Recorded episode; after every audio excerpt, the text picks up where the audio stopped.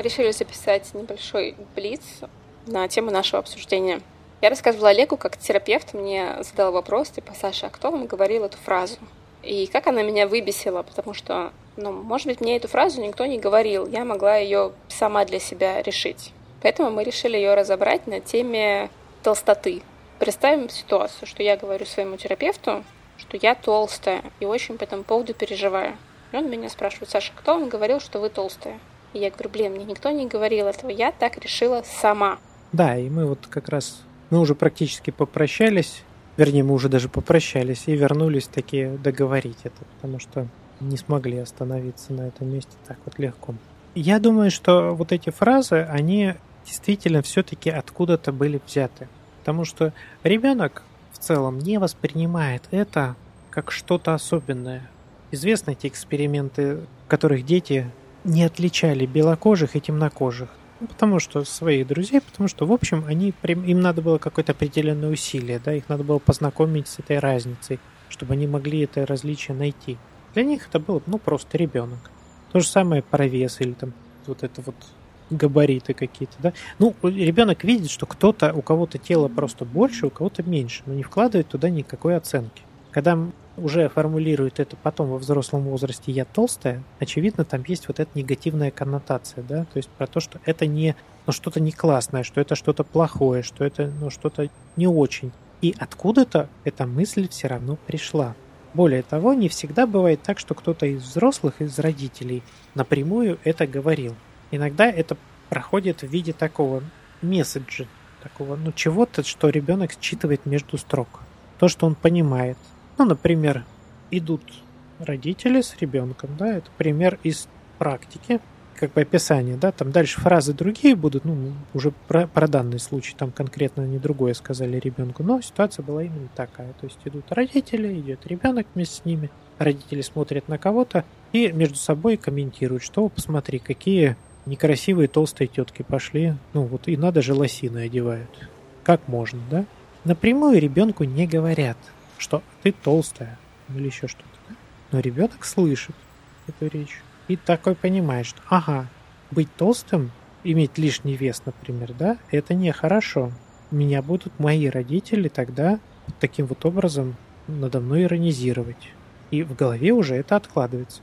Напрямую никто не сказал, ты толстая, да? Но уже вот сказали, что да, иметь хоть чуть-чуть лишнего веса, вообще-то это опасно. И тогда, когда терапевт спрашивает о том, кто говорил эту фразу, речь не идет не, о, не только о том, что человек вот буквально сказал ее, да? Но это тоже может быть еще такая штука, да? Терап... Некоторые терапевты понимают этот нюанс и говорят, что а кто мог бы сказать из ваших близких? Ну, то есть, если бы он эту фразу сказал, да, то чьим голосом бы она звучала в вашей голове? Ну, вот так вот, да, эту фразу. Как-то ты толстая, или ты толстый.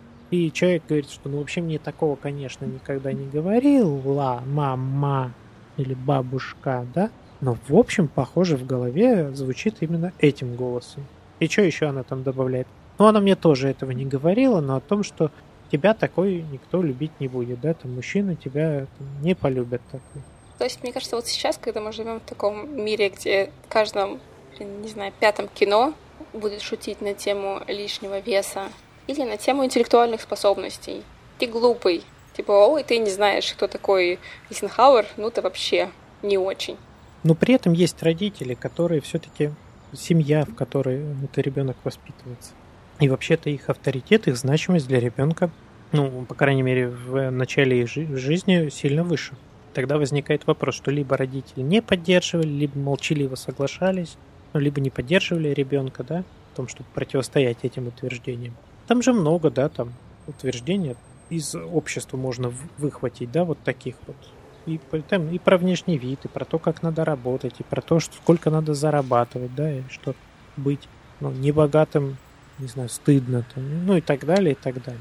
И тут еще вопрос, как родители тогда относятся к этому всему сами, да, как они умеют этому противостоять, как они ребенка в этом поддерживают какие свои там, ценности они транслируют. Сейчас вижу много сообщений, когда мама пишет, типа, ой, моя дочь там, в 12-13 лет вдруг села на диету, хотя никогда в семье такого не было. То есть это все принесено из социума. И как вот с этим быть? Не бывает такого, что вот... Ты знаешь, это ж та самая история, да, когда приходят родители и говорят, странным образом мой ребенок почему-то отказывается читать. Ну да. А вы читаете? Ну, конечно, читают. А, ну, а что вы читаете? Ну, газеты читают, а? То есть понятно, что в итоге выясняется через некоторое время, что родители не читают сами ничего. То есть если читают, то какую-то ну, бульварную прессу там, в течение пяти минут. Ну, понятно, что ребенок не будет читать, потому что он что-то копирует это из родителей, это из родительского поведения. И заставить его читать невозможно. То же самое здесь. Я не верю в такие чудеса, что вот такая вот семья, в которой никогда про это речь не шла, а если не шла, то почему не шла, да? Как это игнорировала мама тогда? Не знаю, надо разбираться. То есть, ну, я всегда я, я думаю, что этот вопрос действительно имеет смысл, кто бы мог сказать или кто был носителем этой идеи. Потому что проще всего это спихнуть на какое-то, знаешь, абстрактное общество. Бесспорно, знаешь, все равно бывает так, что это не обязательно может быть мама или папа, те, кто эту мысль озвучил. Но это все равно должна быть какая-то значимая фигура, которой должен быть какой-то образ. Например, это может быть учительница первого класса, да, которая сказала, что дети должны быть послушные. Мам, пап, такого не говорили, но вот ребеночек пришел в первый класс, у него появился новый авторитет. И на какое-то время даже этот авторитет учителя выше, чем у родителей. Родители, у кого есть дети, сталкивались с этим наверняка, да, что они приходят дети потом домой и говорят прям до истерики, что нет, нам Мария Ивановна сказала делать именно вот так. А ты, папа, глупый, ты не знаешь, как правильно делать. Да, возможно, это, ну, есть другая фигура, ну, не только, не обязательно мама и папа, может быть. Это может быть любая другая значимая фигура. Но все равно она есть. Возможно, эта значимая фигура говорит голосом, не знаю, Ольги Бузовой. Но тогда тоже она, у нее все равно приобретаются какие-то контуры, да, там, и тогда этот человек, почему она вдруг стала значимой в твоей жизни? А какую функцию она выполняла в твоей жизни тогда? А почему эту функцию не выполняла мама, да? Почему она тебя не поддержала и вообще с тобой не поговорила о твоем весе, да, или там о твоем, ну, о твоем внешнем виде, о твоей фигуре? Почему для того, чтобы заполнить это пространство, нужна была фигура из фильма? Почему какая-нибудь там, или из Ютуба? Почему Ольга Бузова или, не знаю, там, Сара Джессика Паркер оказались для тебя более важным авторитетом, чем твоя мама? Ну и так далее. А если вот на этот вопрос нет ответа, то есть как спрашивают, чьим голосом у тебя звучит? Да ничьим, моим собственным. Моим собственным. Ну, это значит о том, что это внутрь же хорошо интегрировалось. Это значит, скорее всего, это значит, что ты когда-то это услышала, интегрировала в себя, и теперь это вот эта фигура, она уже внутри тебя разговаривает этим голосом, ну, с твоим даже отчасти голосом. Там для этого проделают целый ряд упражнений даже для того, чтобы разобраться, кто это был. Ну так, как в качестве... Это не является самоцелью терапии, бесспорно, да, но это можно сделать, то есть при желании. Есть, техники, которые позволяют понять, ну так, выделить этот голос условно, да, дать ему какое-то место и с ним, даже с ним поговорить.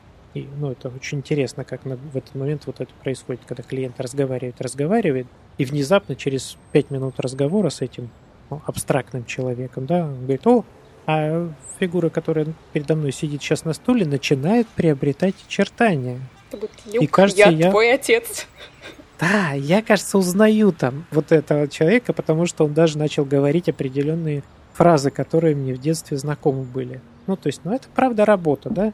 Не обязательно в голове у себя это находить. Иногда можно попросить помощи у терапевта. Сказать, знаешь, я не могу здесь разобраться, чьим голосом она говорит. Помоги мне, пожалуйста, понять. Записались. Записались.